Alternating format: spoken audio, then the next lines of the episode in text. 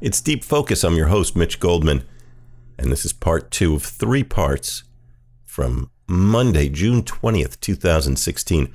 Brian Charette, my guest, on the topic of Keith Emerson of Emerson, Lake and Palmer. Is he crying? No money could save him. So he lay down and he died. Ooh, what a lucky man he was. Ooh, what a lucky man he was.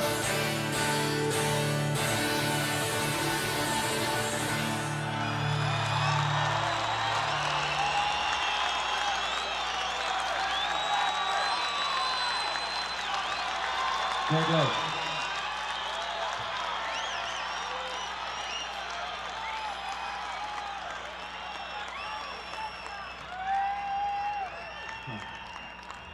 what's lucky.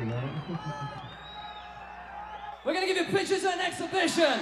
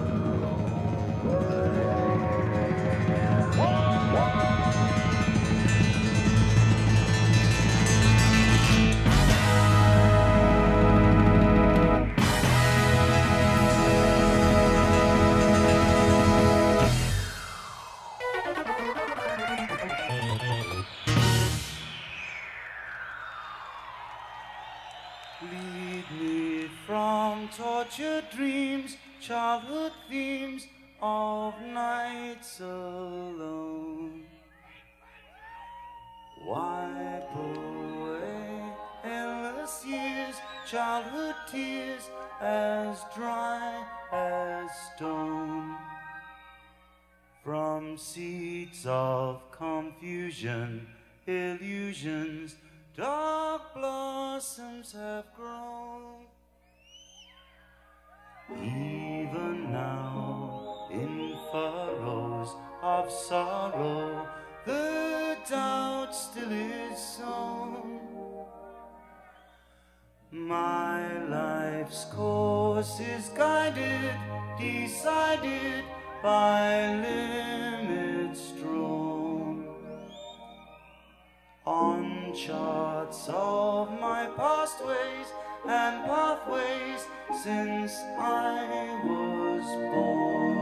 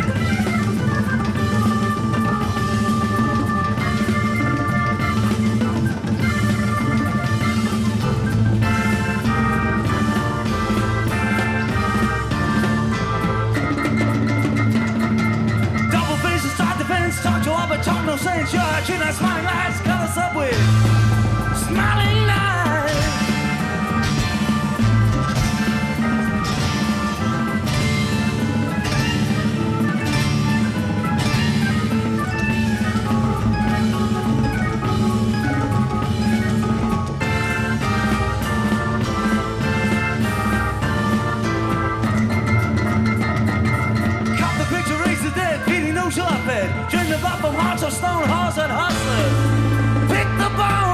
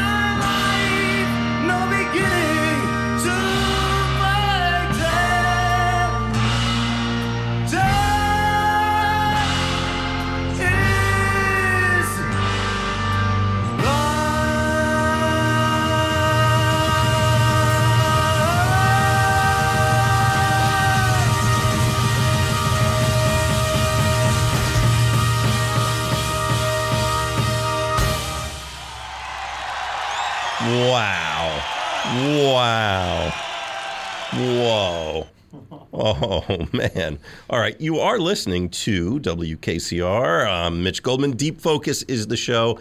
And it is none other than Brian Charette who has cast our Deep Focus onto the music of that band. Wow. Emerson, Lake, and Palmer. Wow. Let's all do this.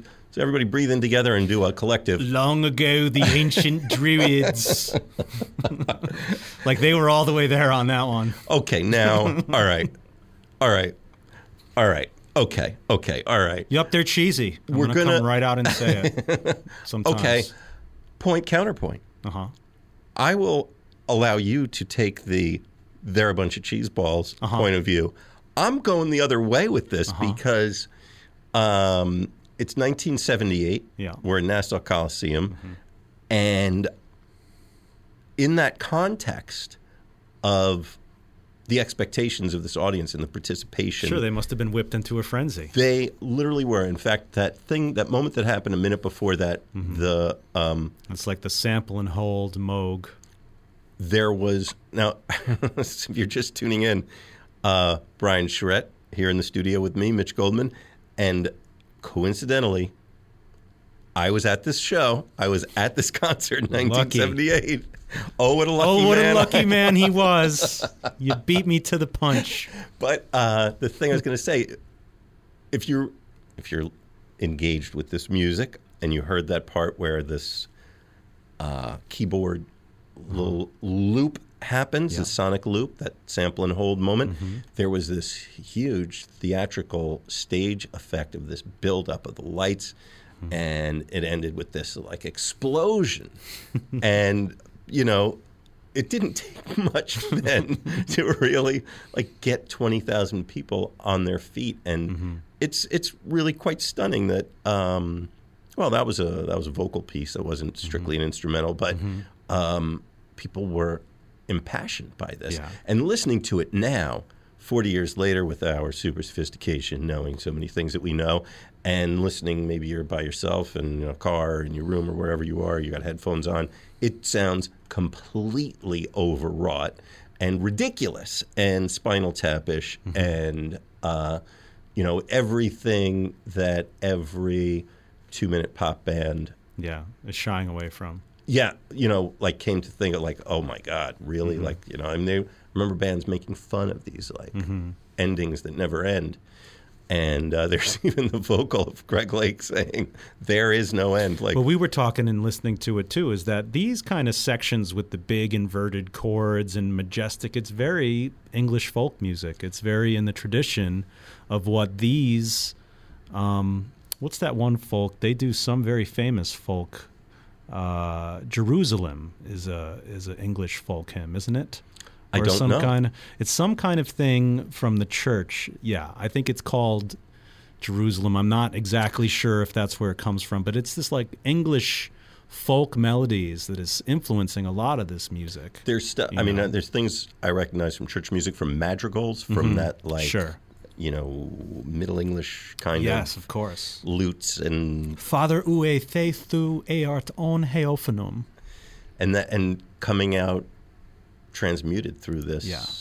uh, big crazy arena rock band. So I think that's why sometimes these English bands have a little bit like sometimes that can get a little too much for people. I think that kind of majestic, you know, doom doom doom doom. Now, do you make fun of it because it's funny to you, or do you make fun of it because you're a little embarrassed about taking people through this? now? I really like it myself. Okay, and then. I am not afraid of cheesy things.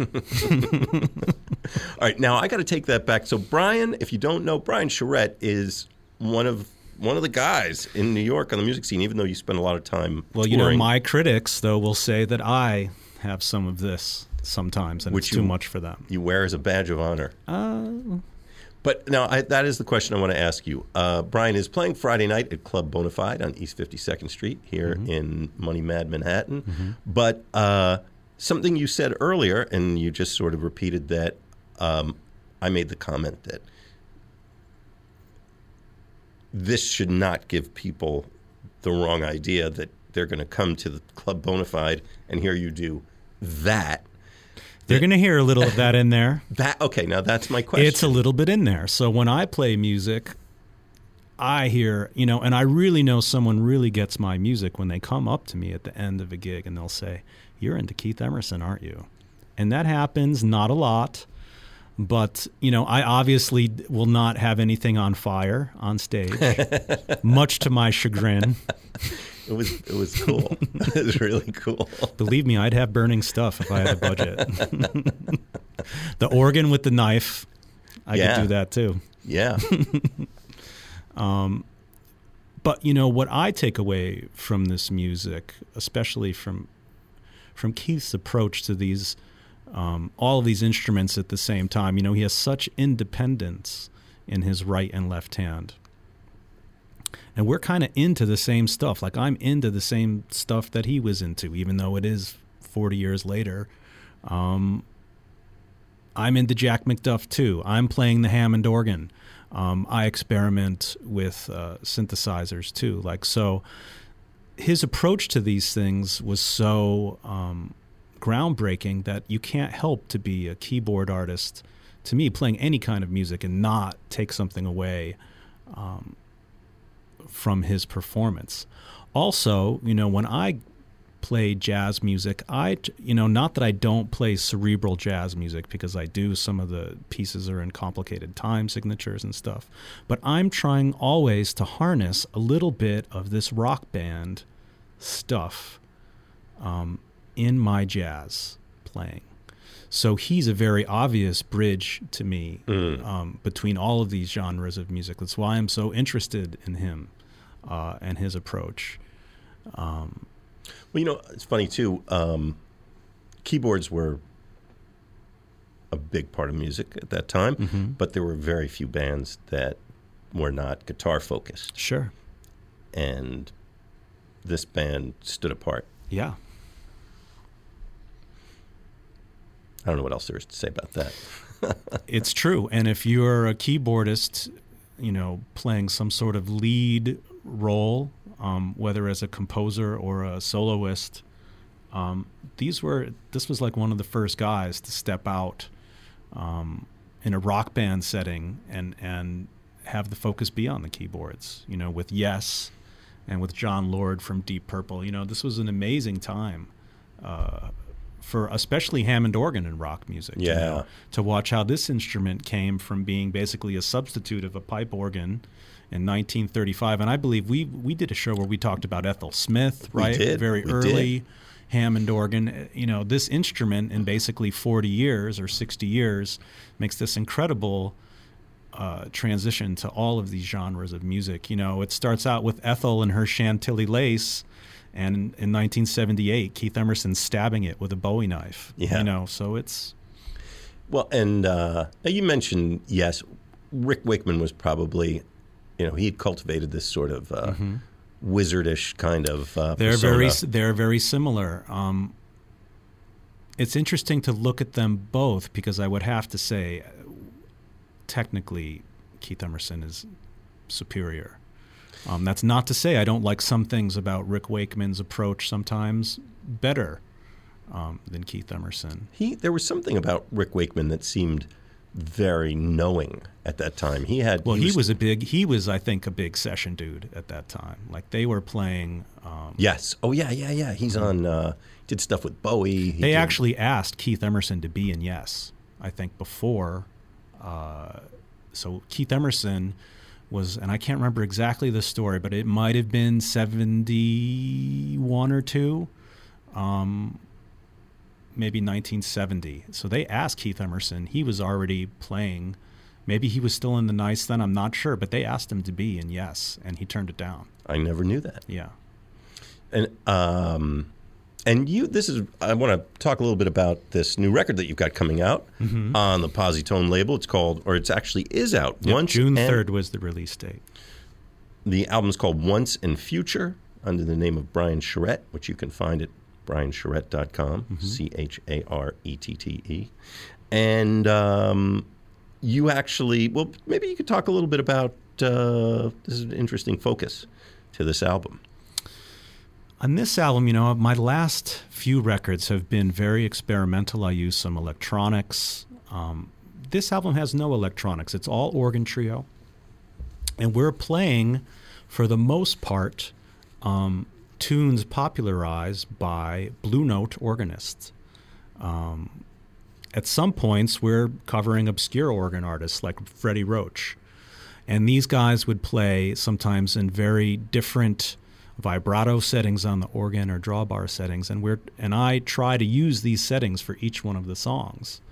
Um, and sometimes I'll play a song with a Freddie Roach sound, but like work in some more modern modern vocabulary from some of my contemporaries. You know, so I'm kind of like on this album, it's investigating all of these sounds. Um, through the lens of these old Blue Note pieces from these organists. And there's actually a piece that, in your mind at least, references Keith Emerson. Yes. So I'm playing Hot Barbecue um, from Jack McDuff, and we already spoke about how Keith Emerson is very influenced uh, by Jack McDuff. So I have a little section in this tune where I have a very distorted kind of Keith Emerson kind of sound on the organ, and I'm playing a lot of his vocabulary, I think. Uh, um, it's kind of straight rip-offs of his licks sometimes, to be honest. Um, There, you know, listening to this music, I have to tell you, it sounds so different to me than uh, I remember it sounding then. I mean, it's the same music, but There's so much going on. there is so much going It's on. It's very complicated. yeah, and I don't know how they memorized all. I mean, they had to memorize all of this. You know, it's unbelievable. and especially, I mean, all three of them really, but especially Keith Emerson. Mm-hmm. He he's clearly the leader, and Sure. the stuff he's doing is so much more complicated, I Mm-hmm. think, than what they're doing. I mean, I'm I'm not taking what they're Mm-hmm. doing lightly, but um, he also sounds like he's really having fun. Yeah, I think. I mean, this was the height of his popularity. I mean, he must have been in heaven, and it must have been hard for him later in life. After, I mean, what do you do after you play, you know, coliseums? Uh, Yeah.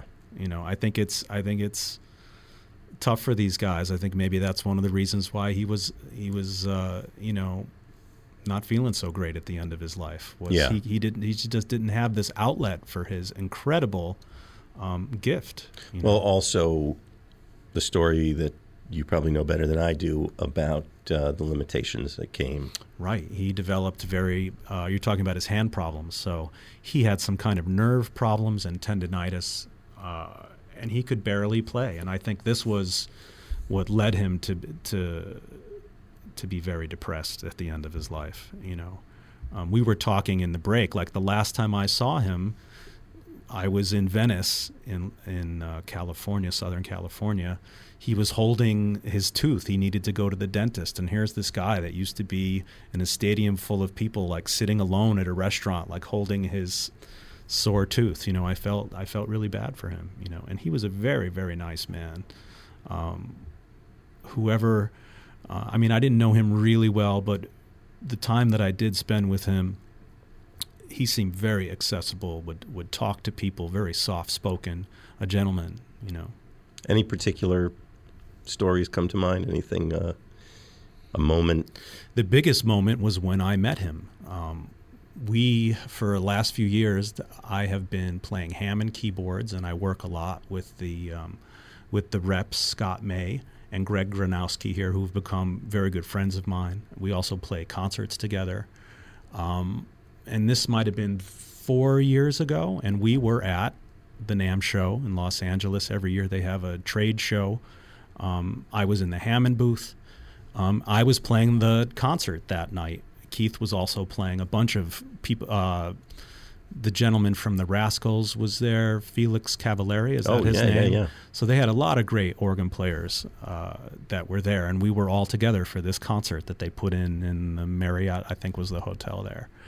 So we're in. There's a mixer before where they have like wine and cheese and stuff, and I'm reaching for a piece of brie cheese, and there's another guy reaching for cheese, and I look up and it was Keith Emerson, and I'm not really a starstruck person, but I was pretty taken aback by that. I didn't know he was going to be there.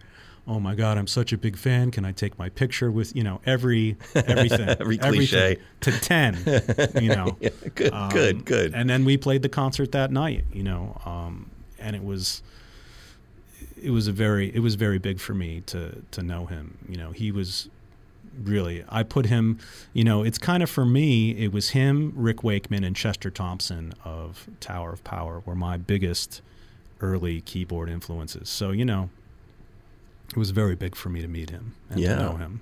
Well, he was uh, one thing that may or may not come across listening to this live recording. He was a great showman.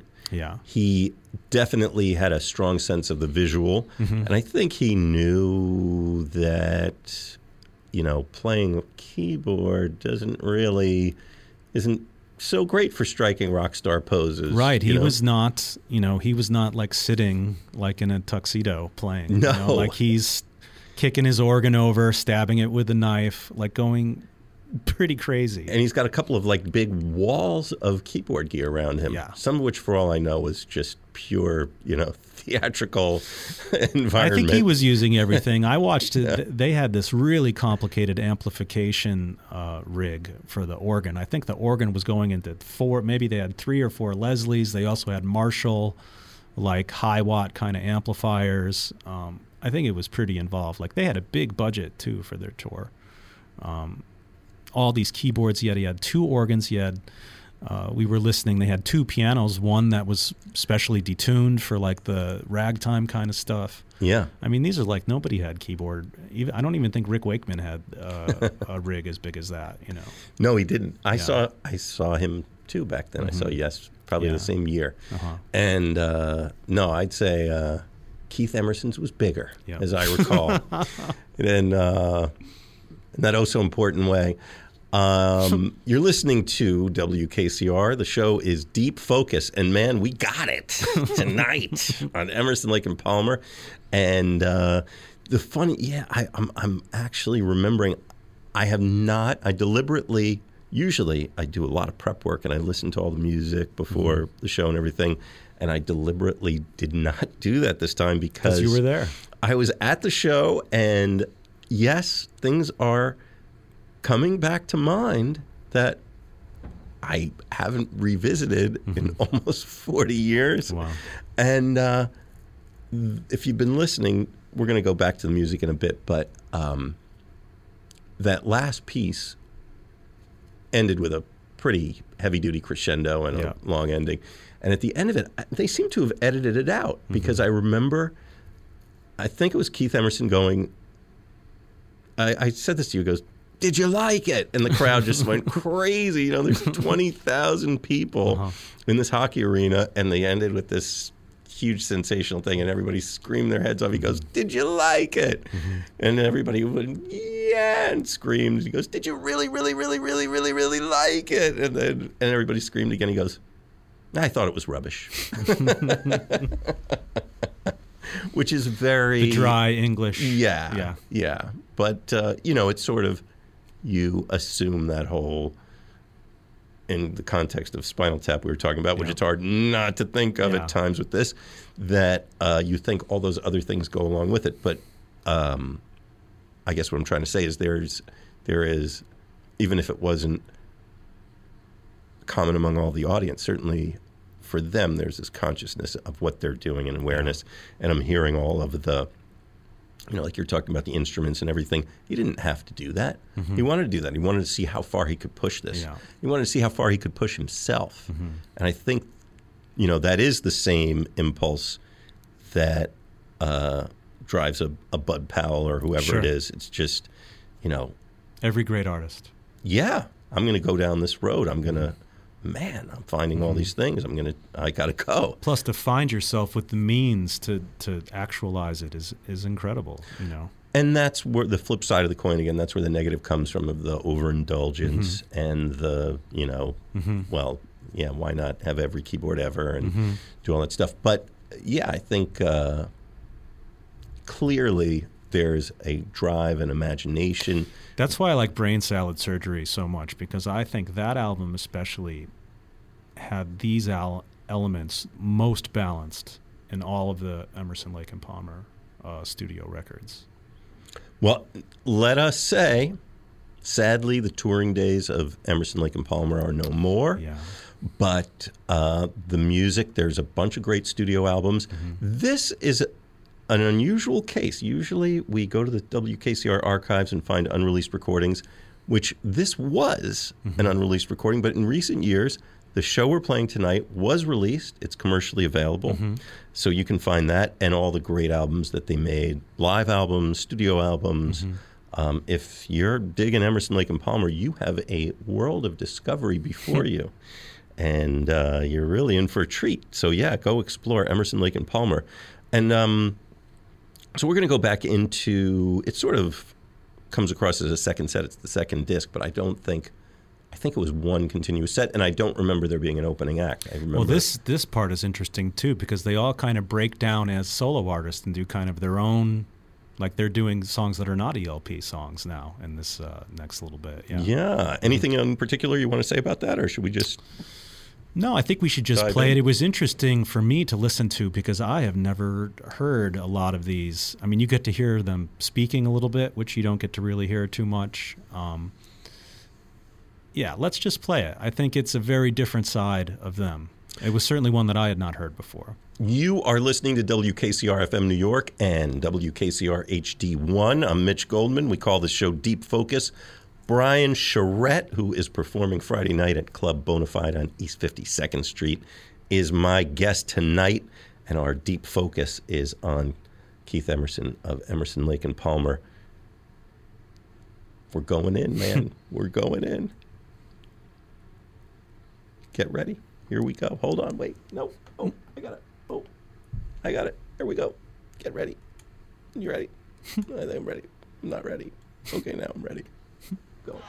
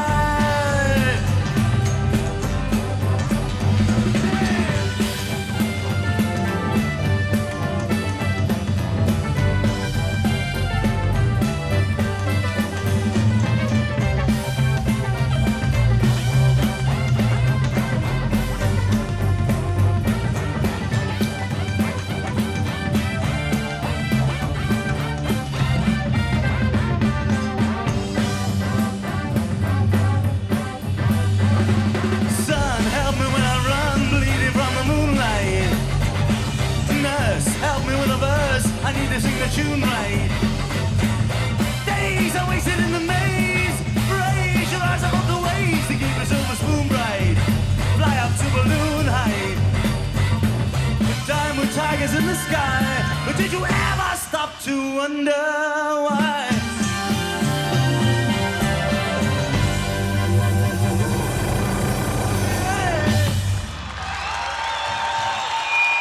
What fun that was. Tiger on the spotlight. We're going to take things down a bit and uh, move over to Greg again. Hey. What's up? You got problems?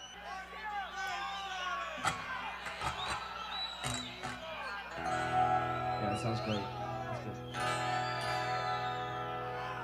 This next song is a lullaby that I wrote for my two year old little daughter, Natasha. She's there. This one's called Watching Over You.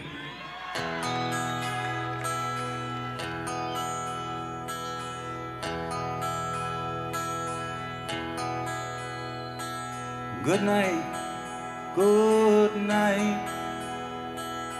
Look at that moon shine so bright.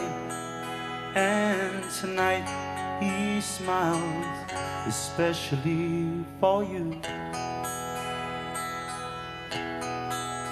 Sleep tight, sleep tight, for you know everything is alright. For tonight I will be here watching over you. For tonight I will be there watching over you.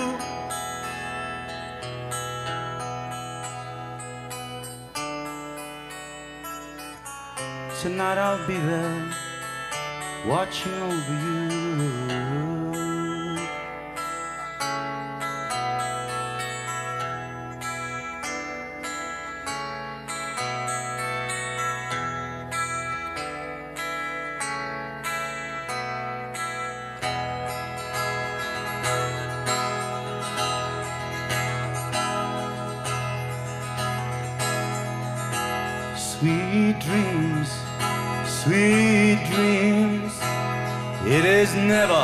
As real as it seems.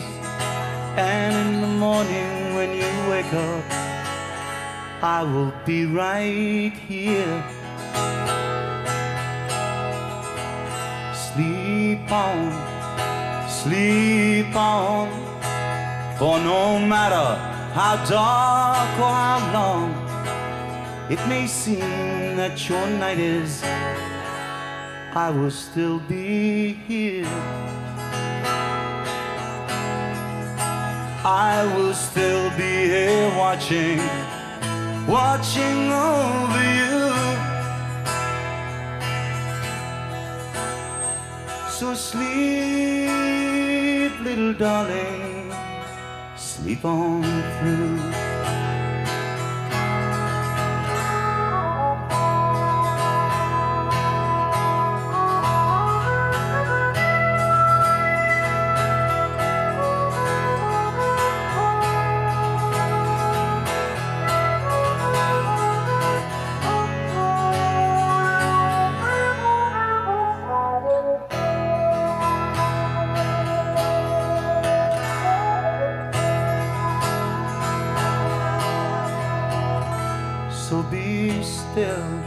Be still, for you know that I always will. Tonight and forever, be here watching over you. For tonight and forever, be here watching over you. So sleep, little darling, sleep on through. I will be watching over you.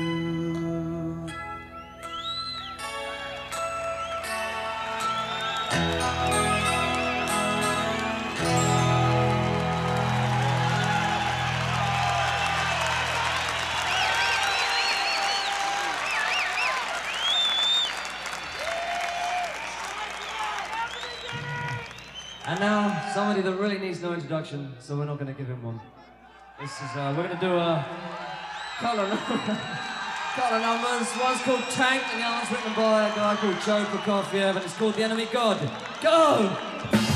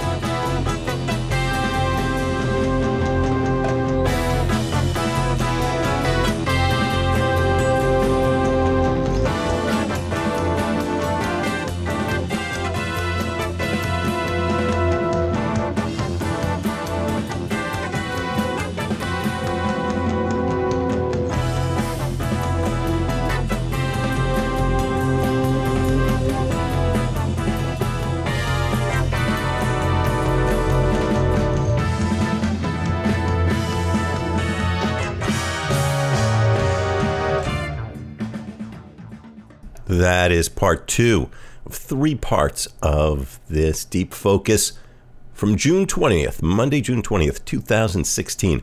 Brian Charette in the studio with me on the topic of Keith Emerson.